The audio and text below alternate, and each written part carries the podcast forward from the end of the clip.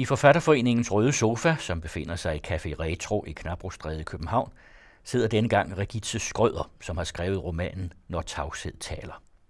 Det er journalist og forfatter Paul Høgh Østergaard, der interviewer. Først, Regitze, du har jo en set debattant, det kan jeg vel godt sige, selvom man måske godt kan glemme det, som man ser dig her i aften. Du er egentlig kendt med i øh, fransk og dansk, men det blev ikke øh, gymnasieeleverne, der fik fornøjelsen af dig. I stedet har du haft en karriere i det private erhvervsliv. Du har været kommunikationskonsulent og pressechef for meget andet. Du har også engageret dig politisk, været forkvinde for Foreningen af Erhvervskvinder og øh, været folketingskandidat. Alligevel har jeg læst i et interview, at du allerede som ganske ung drømte om, at du skulle være forfatter. Hvorfor det skulle der sådan en frygtelig lang omvej for at nå hertil? Ja, det er rigtigt, at jeg som 20-årig drømte om at skrive.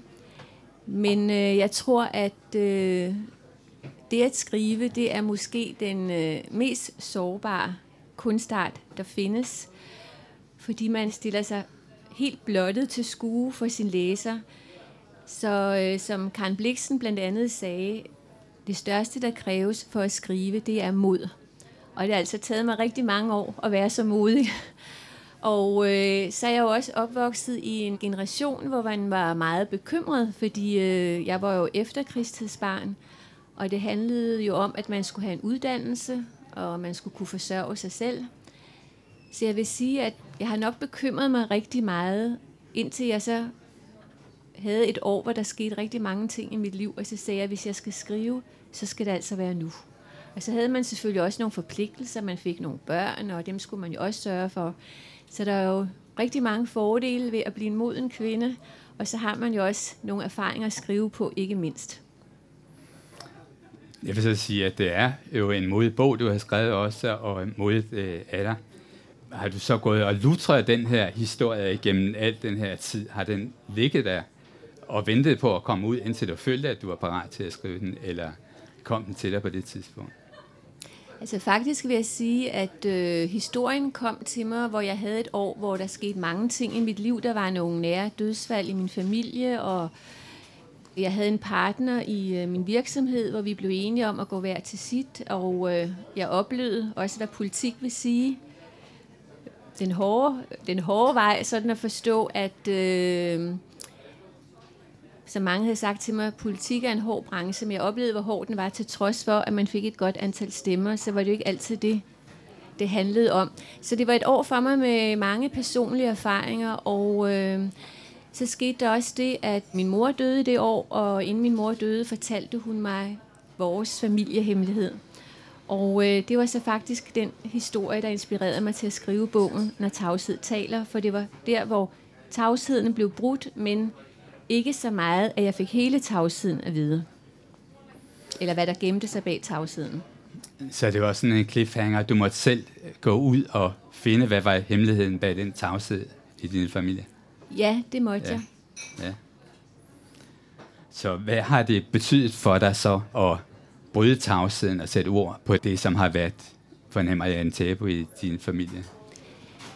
Jeg tror, at øh, vi alle sammen kender tavsheden. Øh, det kan være en tavshed, vi har oplevet i vores opvækst, øh, hvor øh, man som barn fornemmer den der uudtalte tavshed, der kan være omkring nogle tabuer i ens familie, hvor der er noget, man bare ikke taler om. Det kan man opleve som barn hos ens forældre. Der kan være den tavshed, der er i et ægteskab, hvor man måske føler sig mest ensom, selvom man er to, og det er måske den mest frygtelige ensomhed, man kan opleve. Og øh, så er der jo også den tavshed, som er meget kendetegnende for folk, der har været igennem nogle traumatiske oplevelser. Og det er jo blandt andet den tavshed, at folk, der har været i koncentrationslejre efter nogle øh, begivenheder i krigshavede områder eller krige, øh, det gør jo, at man ikke vil tale om det. Og det ser vi jo blandt andet efter 2. verdenskrig, at der gik rigtig, rigtig mange år før, at de mennesker, øh, der havde været i koncentrationslejre, ville tale om det. det var jo, folk var jo først i 80'erne, og nogen begik endda selvmord så sent som selvom de var nået de der 85 år. Så det er jo meget karakteristisk, at det er også en tavshed, som er meget typisk.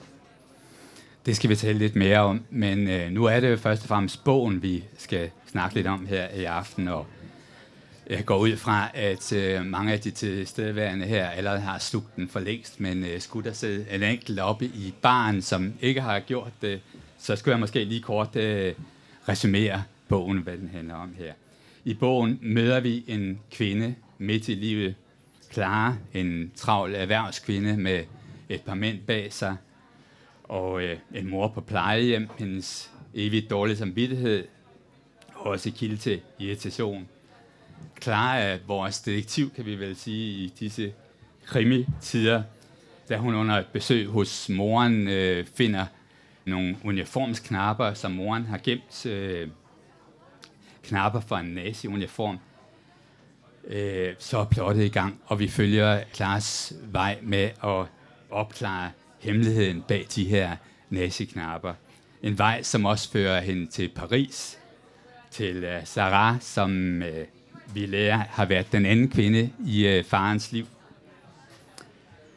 Og via disse to kvinder, moren Lucia og Sara, krydsklipper vi mellem København og Paris, mellem fortid og nutid, og får her igennem historien om Andreas, Klares far, som øh, for længst er død, men alligevel fylder så meget i de her kvinders liv.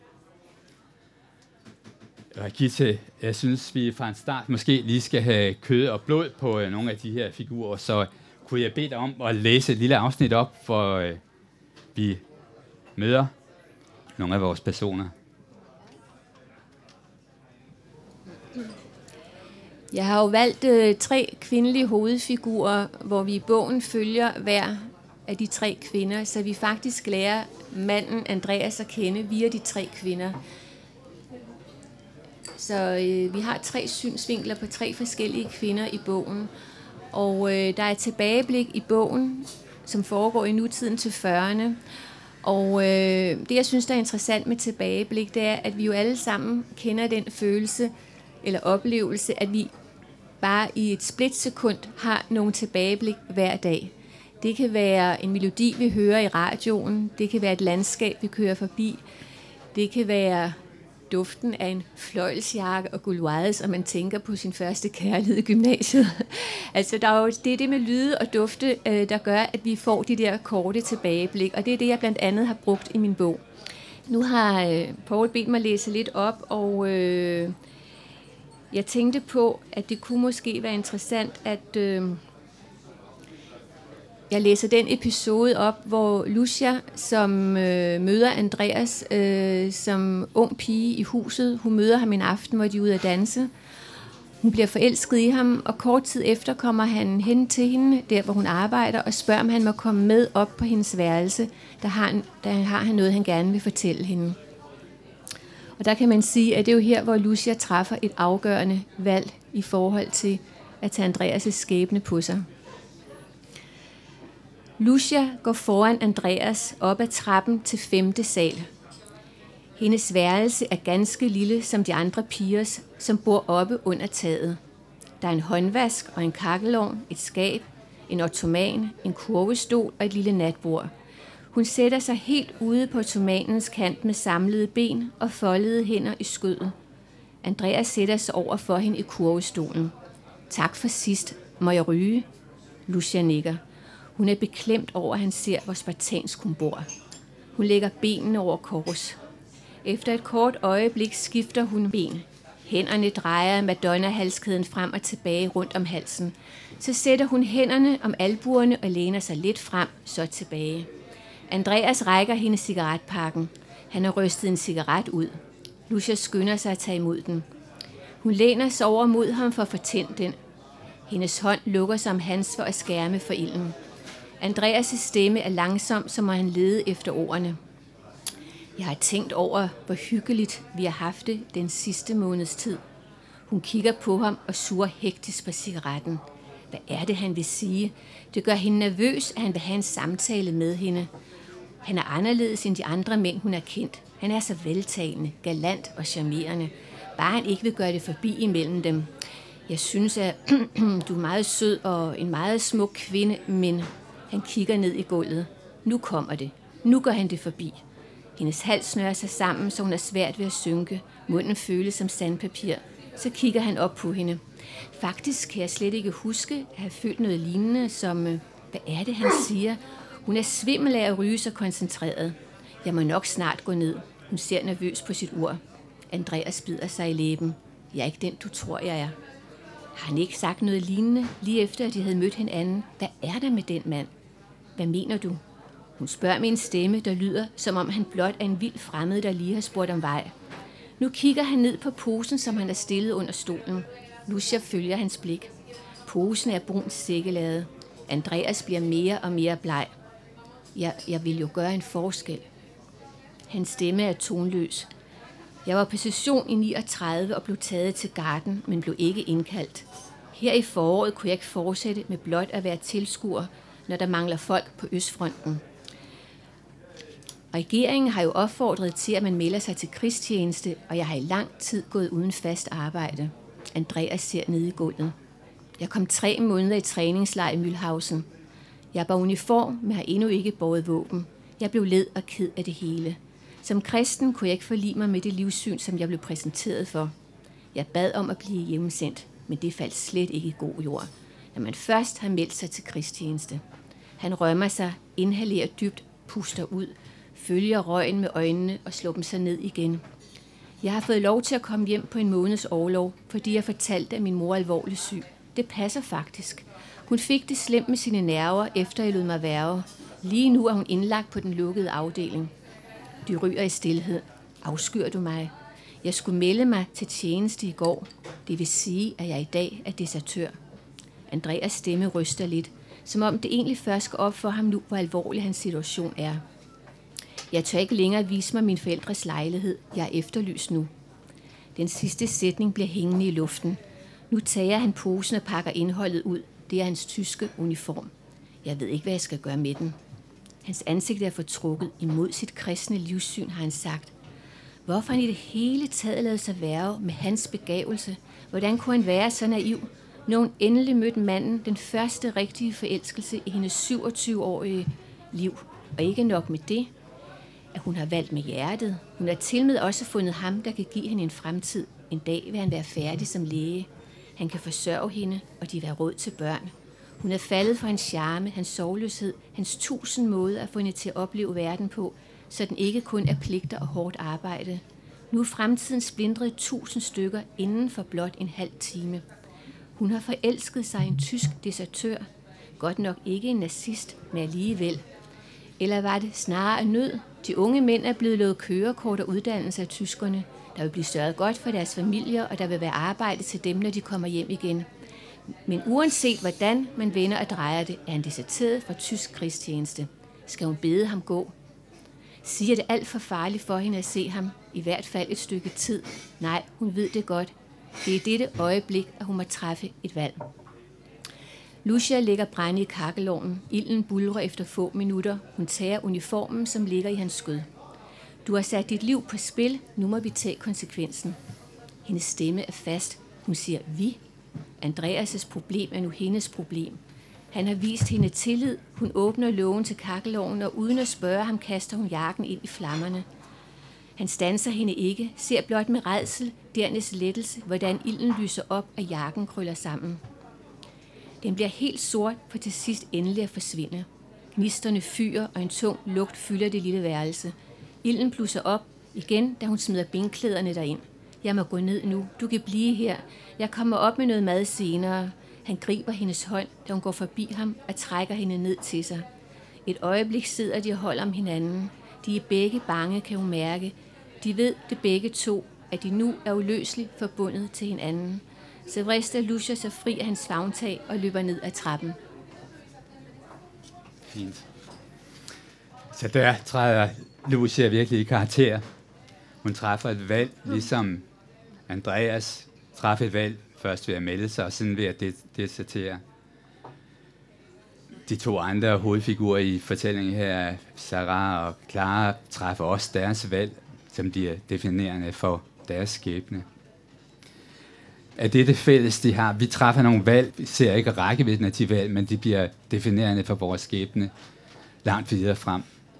og for generationer efter det. Er det en kerne i fortællingen her? Jeg synes, det har været meget magtpåliggende for mig at vise, at vi bliver nødt til at kende vores historie hver især, for at vide, hvem vi er. Og øh, hvorfor vi måske handler, som vi gør. Sarah, som jo er en fransk jødisk kvinde, som øh, møder Andreas efter krigen, hun har jo siddet i Auschwitz. Og der har hun jo en skæbne til fælles med Andreas, fordi øh, det, der jo sker i romanen, det er jo, at øh, Lucia øh, skjuler Andreas et helt år, men han bliver taget en dag af Gestapo og øh, bliver sendt først til øh, Nøgengamme og dernæst til Stutthof. Og øh, efter krigen, der bliver han så taget af det danske politi og bliver øh, dømt som landsforræder. Så det vil sige, at først har han siddet i to koncentrationslejre, og så bliver han indsat på politigården. Men han bliver dog frikendt på grund af, at han har, som sagt, siddet øh, det meste af krigen i tysk koncentrationslejr. Via Sara, der oplever vi jo egentlig, hvad Andreas har været udsat for, for det er kun gennem de tre kvinder, vi lærer Andreas at kende. Men det er rigtigt, som du siger, Paul, at øh, igennem min bog, øh, den er jo sådan set en rejse for de tre kvinder, at hvorfor har de truffet de valg, de har gjort i livet, og hvilke konsekvenser har det fået for dem. Så man kan sige, takket være Claras research, så giver det også anledning til, at de andre to kvinder må forholde sig til deres liv og de valg, de har truffet. Og så også forlige sig med de valg, man har truffet. Vi kan jo ikke gøre dem om. Bogen kredser jo meget om den skyld og skam, som de mennesker pådrog sig, som under besættelsen tog øh, det for gode varer, det som øh, politikerne sagde dengang, at øh, opfordrede til, at man samarbejdede med besættelsesmagten og, og, øh, og accepterede den først og fremmest gennem Andreas skæbne her, øh, selvfølgelig som i sin ungdomlige naivitet melder sig under de tyske færne, og siden vælger her at dissertere. Men også pigerne, som tror de tager en sving om med de flotte tyske soldater en lørdag aften på krogen her. De efterlevede alle sammen blot samarbejdspolitikken, kan man sige. Var de så sagsløse? Jeg synes jo, det er et meget svært dilemma, øh, fordi øh, det handler jo om, at vi hver især altid vil blive stillet over for et personligt valg. Og øh, jeg vil jo sige, set i det historiske lys nu, i den kontekst, vi nu ser øh, 2. verdenskrig i, der har man jo en anden forståelse for det, der skete. Det jeg jo har gjort, det var, at jeg synes, det kunne være interessant at se, jamen, hvad fik den almindelige danske borger at vide på det tidspunkt. Så derfor har jeg siddet inde på det kongelige bibliotek og læst de udgaver, der var af Dagbladet Politikken på det tidspunkt. Og øh, der kan man jo se, at øh, de allierede de bliver omtalt som fjenden, og øh, at man opfordrer danskere til at tage til Tyskland og arbejde. Og vi havde for eksempel, jeg tror det er omkring 100.000 danskere, der tog til Tyskland for at arbejde. Der var jo også stor arbejdsløshed herhjemme. Store danske virksomheder eksporterede til Tyskland. Og øh, under samarbejdspolitikken taler man jo netop om, skal vi som Danmark indgå i et større europæisk rige. Og øh, så, så, så længe man kan sige, at det gik godt, øh, der mente vi, det var den rigtige strategi. Og øh, især da Frankrig bliver invaderet i juni 40, der kan man sige, at samarbejdspolitikken bliver endnu mere intensiveret. Og det, der jo så sker, det er jo så blandt andet, at det er den tyske retspolitik, der gælder, og der er censur. Og øh, så opfordrer man jo også de unge danske mænd til at, at tage til Østfronten for at bekæmpe bolsjevikerne. Og der kan man jo sige, hvis man er en ung mand og ikke er så oplyst, i hvert fald på det tidspunkt, så er det måske fristende, når man ikke har arbejde, at sige, at man gør en god sag. Og så er det jo, at vores Andreas i bogen her, han finder jo ud af i sin træningslejr, at det handler jo også om raceindoktrinering. Det handler ikke kun om at bekæmpe bolsjevikerne. Og øh, så sent som i marts 43, hvor der er rigsdagsvalg, der er der 96 procent af den danske befolkning, der stemmer til fordel for samarbejdspolitikken. Og det er i marts 43. Så så sent henne i forløbet er vi, hvor man stadigvæk hylder samarbejdspolitikken. Så er det jo så først i, der i 29. august 43, hvor samarbejdspolitikken ophører, og hvor så det er de danske embedsmænd, der viderefører tyskernes politik det, som jeg måske synes er det mest hårdrejsende, det er jo, at man så laver love med tilbagevirkende kraft efter krigen. Så det, at man opfordrede de unge mænd til at tage afsted, det er det, de nu bliver straffet for. Op til fire års fængsel for blot at melde sig øh, til Frikorps Danmark. Så man kan sige, at de samme unge mænd, de bliver straffet efterfølgende. Og det, der jo er meget tragisk i Andreas' tilfælde, det er jo, at han træffer et personligt valg og deserterer, men samtidig så bliver han straffet to gange, kan man sige, både ved at være i to tyske koncentrationslejre og blive udsat for tortur og forhør på Dagmarhus, og så efterfølgende øh, bliver han indsat på politigården, hvor han jo ikke ved, hvor mange år han vil blive dømt for, men hvor han så bliver frikendt. Men han har jo det, man i dag kalder posttraumer. Det talte man jo ikke så meget om dengang. Og øh, her for nylig, der var jeg i Paris og havde et møde med en fransk forfatter, der hedder Clarissa Kein, som lige har skrevet en bog om, øh, hvordan hun som barn blev smuglet ud af Veshavas ghetto. Og selvom hun tager meget ud og holder foredrag, så siger hun, at hun faktisk er fysisk syg efter hver gang hun har holdt et foredrag. Og da jeg havde frokostmøde med hende, der havde hun ikke været uden for en dør i en måned. Men det er jo først i dag, vi taler om posttraumer. Så øh, Clara, øh, kvinden i bogen her, hun oplever jo, at sin far ligger og skriger om natten, men hun ved ikke hvorfor. Så det er jo også nogle konsekvenser, der rækker langt ud. Og der er jo også lavet undersøgelser, der viser, at det er jo ikke bare den person, der har oplevet det, det er jo helt til tredje generation, at det går videre. Men når jeg spørger om de er sagesløse, så siger du, at de var sådan set, de reagerer ud fra de forudsætninger, som de fik stillet til rådighed på det tidspunkt, det som de kunne læse i pressen, og mm. det som politikerne meldte ud. Sidst vi havde den her diskussion, var da vores øh, tidligere statsminister Anders Fogh Rasmussen for en del år siden øh, frejdigt meldte ud øh, og undsagde, så at sige, sådan, øh, politiske kolleger under krigen, mm. og nærmest beskyldte dem for et moralsk svigt, der lå ligesom implicit i den holdning, han gav udtryk for, at vi alle sammen burde have et moralsk kompas, vi burde have navigeret efter. Har vi ikke det? Jeg synes, det er meget, meget komplekst, øh, hvilket valg man træffer, og som de fleste af jer sikkert har læst jer til og hørt, så mente man jo, at man gjorde det, der var bedst for Danmark. Øh, men nu som et land som Frankrig for eksempel, det er jo et fantastisk traume for Frankrig, og det, det er meget få franskmænd, man kan få til at tale om, om deres besættelsestid. Netop fordi man jo dels samarbejdede med tyskerne, som vi gjorde med en endnu større målestok. Faktisk gjorde jo det franske politi mere end tyskerne bad dem om, fordi tyskerne havde bedt om en bestemt kvote jøder, men de franske mænd gav dem også de små børn, og det var ikke oprindeligt tyskernes plan eller idé.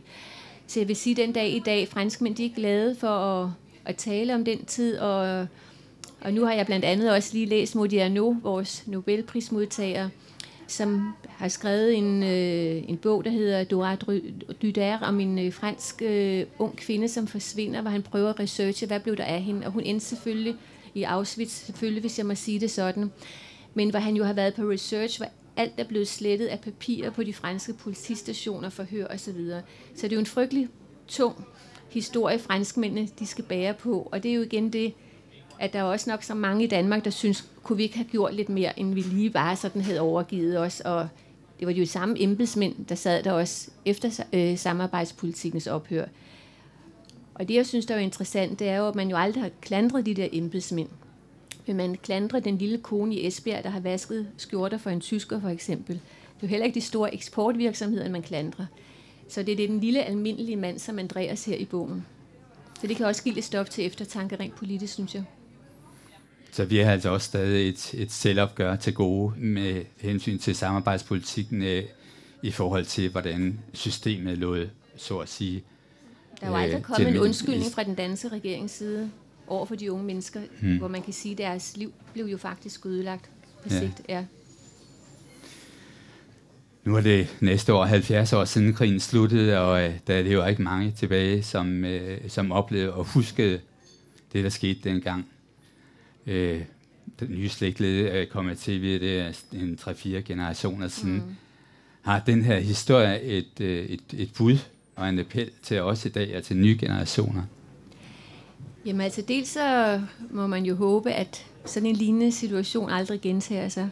Øh, men samtidig så synes jeg også, at det giver stof til eftertanke, at man har en større forståelse for det enkelte menneskes valg, men lige sådan, hvordan kan vi som borgere forholde os kritisk til det, politikerne melder ud? Hvor mange informationer har vi til, om vores unge menneske går ind i et land, hvor regeringen siger, nu går vi ind? Altså, hvad, hvordan kan vi selv forholde os kritisk som borgere? Og øh, der synes jeg jo også, at vi har en forpligtelse, og det er jo ikke kun, når det gælder de store spørgsmål, men det er jo alle de moralske valg, vi hver dag bliver udsat for som mennesker. Hvordan kan vi selv aktivt gå ind og påvirke forskellige beslutninger? Hvordan kan vi selv være med til at, at gøre en forskel i forhold til vores medmennesker? Har vi i dag et lignende moralsk dilemma? Kan du pege på et lignende øh, dilemma i dag, som, som vi står overfor? Jamen, øh, jeg mener da, at øh, vi lever jo en tid, hvor øh, pludselig har vi jo soldater, der går i krig jo. Altså nu har vi deltaget i flere forskellige krige, som egentlig ikke er vores krige. Og øh, der vil jeg jo sige, at der øh, oplever jeg jo, at øh, måske også de unge mænd, vi har haft i Afghanistan, der er måske ikke så stor en forståelse for, hvad de har bedrevet, når de kommer hjem. Jeg tænker sådan lidt på de gamle Vietnam-veteraner også, at det er jo svært at komme hjem til et land, hvor man ikke bliver værdsat for det, man har gjort, og man kommer hjem med nogle posttraumer, eller man har mistet nogle kammerater. Så jeg vil sige helt overordnet set, så synes jeg, og det har alderen også lært mig, at når man møder mennesker, man skal altid prøve at forstå, hvad er deres historie. Sådan helt enkelt, hvorfor er du blevet, som du er blevet, og jeg er blevet, som mm. jeg er mm. blevet. Så jeg synes, det kræver en indsigt og en forståelse for øh, de valg, mennesker træffer, inden at man dømmer dem. Og så ikke nok med det, synes jeg også at holde godt øje med medierne. Hvad får vi at vide, og hvad får vi ikke at vide? Ja, vi bliver vældig informeret om, hvad der foregår. Der synes alligevel at være en, en bred, og det er jo tydeligt på meningsmålet, en bred øh, folkelig opbakning bag den politik, vi fører med de krige, du nævner her, øh, uden at vi egentlig forholder os til de omkostninger i form af de soldater, vi kommer for hjem med. Det er muligt, øh, ja. det er muligt, men jeg vil også sige, at med min bog, der har jeg vil vise, at det er jo evigt gyldigt, det valg, man står overfor. Ikke? Øh, ja. Og det er jo ikke bare Danmark, jeg taler om, det er jo generelt. Ikke? Der er jo altid nogle valg, øh, vi står overfor, og så øh, må vi træffe vores eget personlige valg i forhold til vores samvittighed, og så selvfølgelig også leve med de konsekvenser, det får. Ja. Lad os vende tilbage til bogen lidt klare med sig på, og får jo efterhånden fyldt hullerne ud i sin historie her.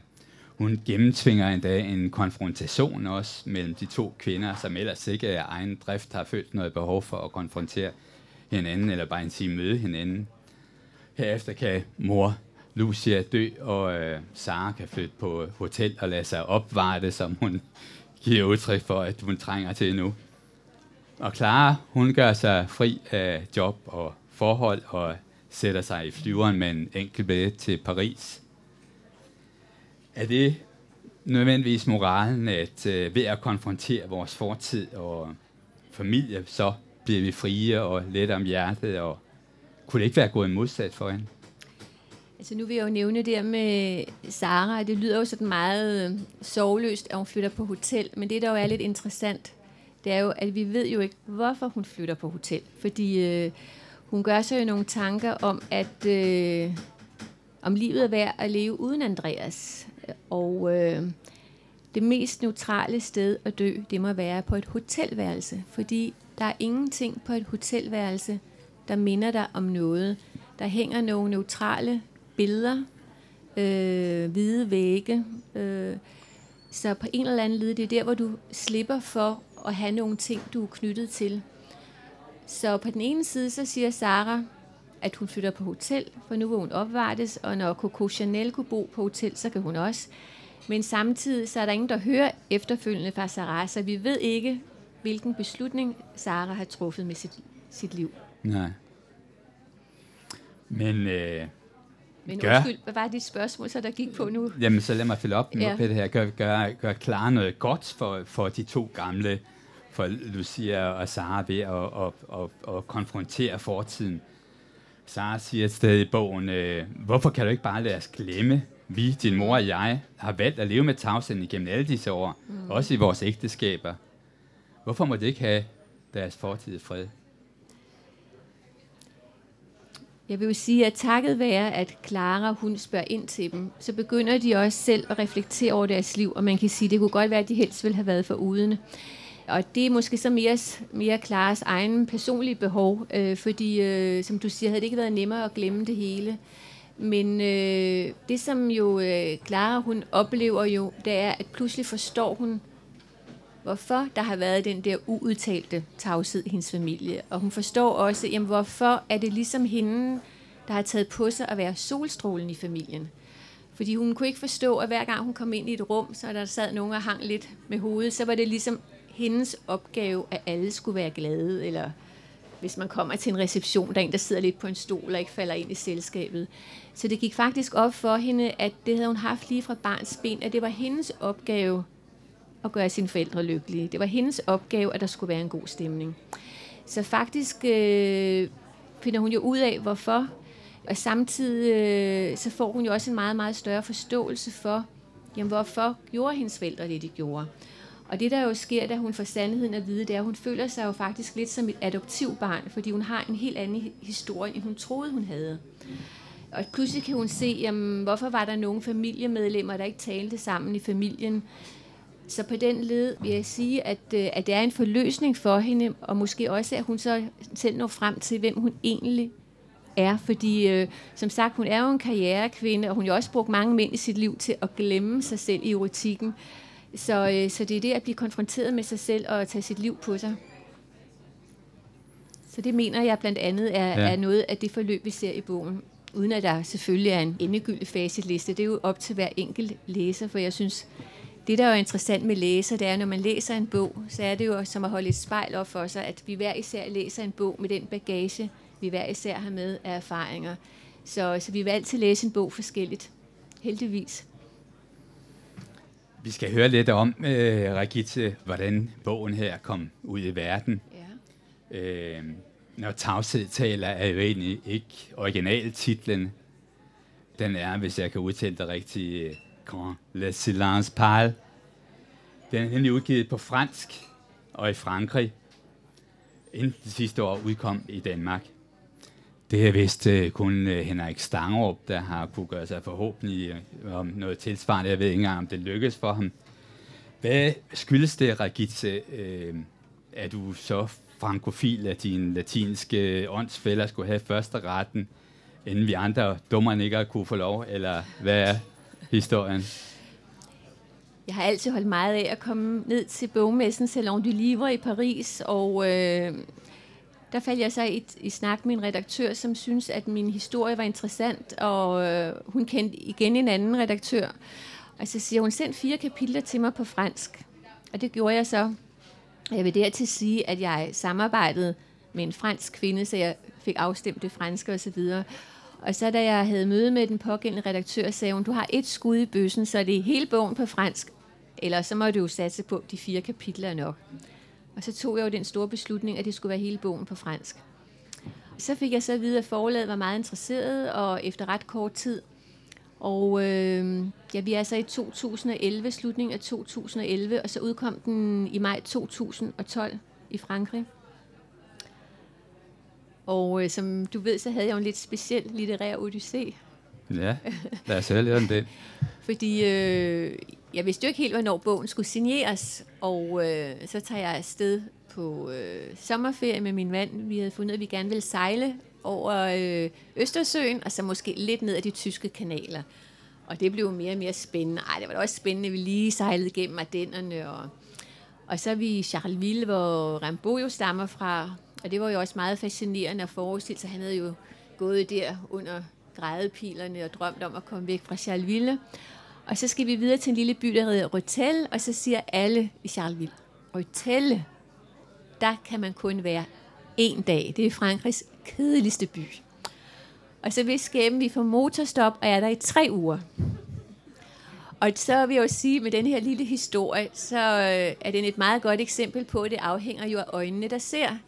Fordi da vi ankommer til øh, Røtel, så øh, cykler vi rundt der på vores små sammenklappelige cykler og kommer ind på en lille bar og helt fortvivlet, fordi øh, hvor finder man en mekaniker og Og de her søde par, de byder os på middagsmad, selvom man ikke serverede mad på baren, og mors fem retter der, de havde lige spist, og en flaske rødvin. Og så pludselig så sker der en masse ting, fordi så kommer der en mekaniker, og godt nok så skaffer han den forkerte generator, og den næste bliver væk i posten. Og, så der går de her tre uger.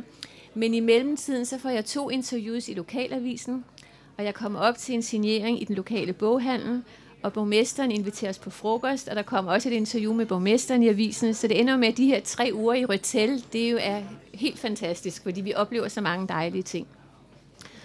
Og øh, så ringer min franske forlægger og siger, at du skal altså signere 1. oktober, så kunne vi ikke nå at sejle hjem. Så det ender med, at vi sejler helt ind i Paris, som vikingerne i sin tid gjorde, dog med mere fredelige hensigter. Så ligger vi i Port d'Arsenal i Paris, hvor jeg så signerer min bog 1. oktober. Så det var en lidt anderledes odyssé, og så vil jeg jo så sige, at den franske forlægger, jeg fik, han var jo heller ikke helt almindelig, for han havde jo et Armagnac-vinslot. Så det vil sige, der var cocktails med Armagnac til signeringen, og øh, det var i øh, La Librairie Fontaine Osman, hvor Marcel Proust han fik øh, udgivet sin første bog. Og øh, det var med koncert bagefter på forlaget, så jeg vil sige, det var en meget, meget festlig signering. Den var sådan ikke helt almindelig. Så på den led kan man jo sige, det var en, et rigtig fransk eventyr. Det må man sige, det er en helt forrygende historie, som jo starter med, at du går all in og satser hele butikken ved at, ja. at, at lave den her oversættelse. Forstår jeg dig ret? Den var ikke præsenteret for noget dansk forlag for inden? Øh, nej, øh, ikke i den form. Jeg havde prøvet at skrive noget tidligere, men det var slet ikke denne her form, som, som franskmændene fik.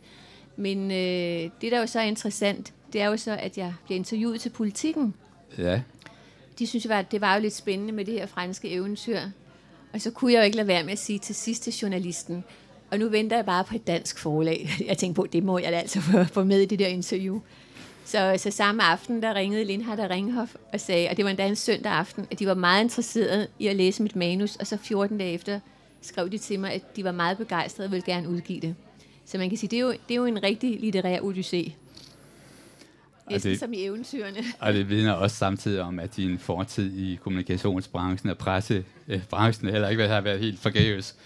Måske ikke, måske ikke. Nej. Måske ikke, nej, måske ikke. Slet ikke den udkom så øh, på dansk øh, her i efteråret sidste år, og den blev jo flot modtaget med fine anmeldelser i blade og i radio. Øh, månedsmagasinet Livkorten som månedens øh, bog og sammenlignede den med filmen øh, Sofies valg. Flot.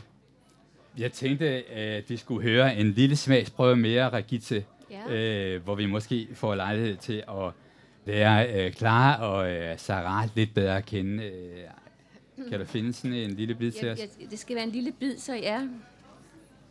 Mm-hmm. Jeg ser engang, at I skal have en lille bid her. Mm, jeg har et afsnit her, hvor Sarah hun er på Hotel Lutetia, og det var jo der, alle de deporterede kom til, da man åbnede lejrene. Så øh, der er så Sarah, og øh, hun har så mødt en læge, der hedder Henri, og hun ved faktisk ikke helt, hvor skal hun hen nu, når, når hotellet skal rømmes. Så her har hun en lille dialog med Henri, hvor hun jo også træffer et afgørende valg.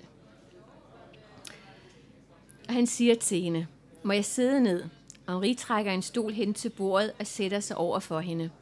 Han er middel og højde og bygning og lys som en skandinav. Han stammer fra Bretagne, fortalte han hende i går, da de for første gang mødtes her på Lutetia. Der er noget korrekt og distingueret over ham. Han er sikkert ud af god familie. Til trods for, at hun er så afkræftet, kan hun alligevel fornemme, at denne mand ikke kun vil hjælpe ud fra almindelig menneskelig og professionel omsorg. Han er tiltrukket af hende, hvor usandsynligt det kan lyde. Det må skyldes den værdighed, som de andre medfanger fortalte hende, hun altid udstrålede. Hun slog aldrig øjnene ned, som tyskerne forlangte. Hun turde se direkte på dem. De store grønne øjne, der står i kontrast til hendes blåsorte hår og den lyse ting. Øjnene har et udtryk, der altid har fået mænd til at ville eje hende. Ikke blot at udforske hendes krops mest intime kroge, med hendes inderste tanker, hendes sjæl, men der lukker hun ingen ind. I al sin afpillethed sidder hun her på Hotel Lutetia, som i de foregående dage, i det alt for store tøj, som man har udleveret til hende, med det korte, pjuskede hår i totter, der er ved at vokse ud igen. Den spæde, sårbare nakke, der altid er spændt som en flitsbue, de spidse skuldre og den lange, senede hals. Efterhånden er hotellet langsomt ved at blive tømt. Hun skal til at finde et sted at bo. Alle deporterede har fået et beskeden beløb fra staten. De må så selv finde ud af, hvad der videre skal ske. Men hun bekymrer sig ikke længere om noget. Hun er nærmest ligeglad. Han ser intens på hende. Jeg er på vej til en udstationering i Nice. Har de været der? Hun svarer ikke, ser i stedet ned på gaden. Vejret er godt hele året på grund af de omkringliggende bjerge. Der er den skønne Promenade des Anglais, hvor folk promenerer ved havet, og den gamle bydel med blomstertorvet, markedet, de antikvitetshandlende, de maleriske krogede gader. Hendes øjne følger nu et par, der går tæt omslynget hen ad gaden. Tager de med mig? Ja, hvorfor ikke? De kan måske genoptage deres profession som hattesyrske. Jeg kan sagtens finde dem et sted at bo. Manden og kvinden er nu forsvundet med hjørne. Hun fører med et suk kaffekoppen til læberne, drikker den sidste slurk kaffe og ser i bunden af koppen, så om det er der i kaffegrumset, at hendes svar skal findes. Jeg er familie i Nis. Det bliver intet problem. Selv flytter jeg ind i min afdøde tantes lejlighed. Den ligger i den gamle havn med direkte udsigt over havet. De kan også få et værelse der. Ja, det er da det nemmeste for dem, ikke sandt? Der er masser af plads, otte værelser, og selvfølgelig kan de disponere over lejligheden, som var det deres egen. Først nu ser hun på ham. Jeg har ikke tænkt over mine fremtidsplaner. Hun er ikke vant til at tænke. I 18 måneder har hun kun tænkt på, hvor det næste måltid skal komme fra. Ens tankegang er blevet så primitiv. Men måske netop derfor har hun overlevet. Hvis man ville overleve, var de uskrevne regler blandt fangerne. Tænk på ingenting. Undgå at blive slået.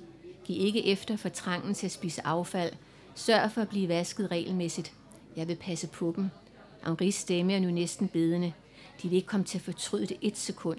Hendes øjne hviler stadig på ham, og hun kan se effekten af sit blik i hans. Jamen, så det er en aftale, ikke? Begejstret med et drenget smil tager han hendes hænder i sine og nikker til hende, som til en fremmed, der slet ikke forstår sproget. Han ville blot, at hun skal imitere ham og nikke igen. Hun kan lide hans hænder, korte og brede, stærke fingre. Håndryggen har fine blå åre, der står i kontrast til hændernes styrke. Hvad er hendes alternativ? Hun er træt. De første dage på Lutetia har hun sovet det meste af tiden. Hun er stadig så træt, så træt. Det gør det ikke bedre, at hun ikke kan holde fast føde i sig. Måske er det for at behage ham. Måske er hun fascineret af hans profession. Måske er det hendes overlevelsesinstinkt. Hun har ingen penge. Hun har ingen steder at tage hen. Hun nikker. Det forekommer hende, at han rødmer ganske let. Han kysser hendes håndryg. Er det ikke rigtigt, at polske mænd altid er så galante? Han holder fast i hendes hånd. For fast, synes hun. Vil ikke slippe den, og så opdager hun hans blik. Det er allerede kommet et andet udtryk i det. Det fortæller hende, at nu tilhører hun ham, om hun vil det eller ej. En fantastisk karakter, du får tegnet op her med Sara, så fint. Øh, der er noget med, at øh, din bog også er på vej ud på det tyske marked, har jeg hørt. Øh, er det også dig, der har været ude med curlingkosten der, eller er det et forlag, der har... Nej, det er mit forlag, der har ja. tilbudt mig det, ja. Men jeg har da sagt, at jeg synes, det er en god idé. Fordi man kan jo sige, at næste år, der er det jo 70 års jubilæet for Danmarks befrielse, så der vil jeg sige, der er jo bogen jo meget aktuel. Ja. Jeg tror virkelig, det passer ind på det tyske marked med bogen. De interesserer sig jo også meget for, for den historie, vi har nu. Så det er det danske forlag, der vil udgive mm. den på Tyskland, mm. det er ikke et tysk forlag? Ja. ja. Hmm. Men øh, samtidig er der noget med, at vi også øh, kan vente os en ny bog fra din hånd, eller hvad. Jeg har da i hvert fald hørt, at du har været i Paris igen en tur her, og øh, researche på en ny historie. Er, er det hemmeligt, hvad der kommer ud af det, eller kan du løfte sløret lidt for det? Så det eneste, jeg kan sige, det er, at øh, bogen kommer til at foregå i Paris og i Danmark, og øh, jeg synes altid, det er rigtig spændende at beskæftige sig med øh, menneskets identitet og de valg, vi står overfor. Så jeg skriver noget, som jeg synes er vigtigt, ikke så meget for min egen skyld, men det er noget, som vi alle sammen kan genkende os i. Og selv er så resten en forretningshemmelighed. ja. Det får den lov at være. Ja. Men øh, baserer den sig også på et, et, et selvbiografisk stof, eller er det, når man øh, sådan skriver en bog baseret på sin egen familiehistorie, som du har gjort her, mm. er det så historien, eller ligger der, ligger der andet stof her, eller Altså jeg tror, at der vil altid være noget fra det virkelige liv, der inspirerer en. Og jeg vil da også sige, at jeg har oplevet nogle ting, som har trigget mig, der virkelig ansporet mig til, det er den her historie, jeg vil skrive, den bog, jeg er i gang med nu. Ja. Jeg vil sige, med min første bog, selvom den var inspireret ud fra mange biografiske ting, så øh, har jeg netop valgt at skrive fiktion, fordi fiktion giver en stor frihed. Og der er jo mange ting, som jeg aldrig vil få at vide. Øh, min mor, hun fortalte mig meget kort om min fars historie, og så taler vi ikke mere om det. Og der er det jo mærkeligt som barn, at man har den der blufærdighed, at når ens forældre siger, så taler vi ikke mere om det, jamen så taler man ikke mere om det. Så jeg har selv øh, siddet inde på Landsarkivet og læst de forhør, der har været af min far efter krigen. Og det var selvfølgelig rigtig hårdt for mig, fordi jeg var meget knyttet til min far og ene barn. Så jeg var rigtig ked af, at han ikke havde kunne dele det med mig. Og der var mange ting, jeg aldrig får at vide. Men det har været fint øh, med fiktionen, fordi jeg også på en eller anden måde har distanceret mig til min egen historie. Og de personer, der er i min roman, det er nogen, der har levet deres eget liv, og som jeg har fulgt, og som også har bestemt, hvad der skulle ske. Så, øh, så det er jo det, der er så interessant, at det bliver en blanding af begge dele. At det er måske fem personer, der har inspireret dig, der bliver til en af personerne. Sådan kan det jo også være nogle gange. Jeg har altid tænkt, det må være meget vanskeligt, når man skriver ud fra, hvad skal man sige, en, en, øh, en, en øh, selvbiografisk hovedstol, hvis vi kan kalde det sådan, og, og gøre sig... Øh, gøre sig fri af det faktuelle og det dokumentariske, og, og, og så at sige, lave om på virkeligheden, og lave, lave det om til fiktion. Ja, både og vil jeg sige, fordi øh, jeg tror også, at hvis man skal skrive medrivende, så andre mennesker interesserer sig for det, du skriver, så tror jeg, man bliver nødt til at gennemleve hver et kapitel, hver en scene selv, for at øh, det dels skal blive troværdigt, men også for at, at folk føler, at de er med, at de er til stede. Ja. Så, øh, så jeg tror også, at øh, mange forfattere, de skriver på smerten. Jeg tror, det er en stor drivkraft at skrive på en smerte. Og man kan jo ikke løbe fra sig selv, så man bliver nødt til at være hudløs ærlig. Så på den ene side, så er det frygtelig øh, ubekvemmeligt, og på den anden side, så er det jo også en stor glæde, når det lykkes. Så, øh, så det er både det er jo sådan et had-kærlighedsforhold, jeg tror, at øh, man oplever som skrivende. At skrive sig fri af smerten. Ja. Ja. Jeg vil slutte her i dag. Øh, jeg vil sige tak til dig, Regitte, og jeg vil sige tak til jer, fordi I var med her i dag. Regitte Skrøders roman Når tavshed taler er udkommet på forlaget Lindhardt og Ringhof.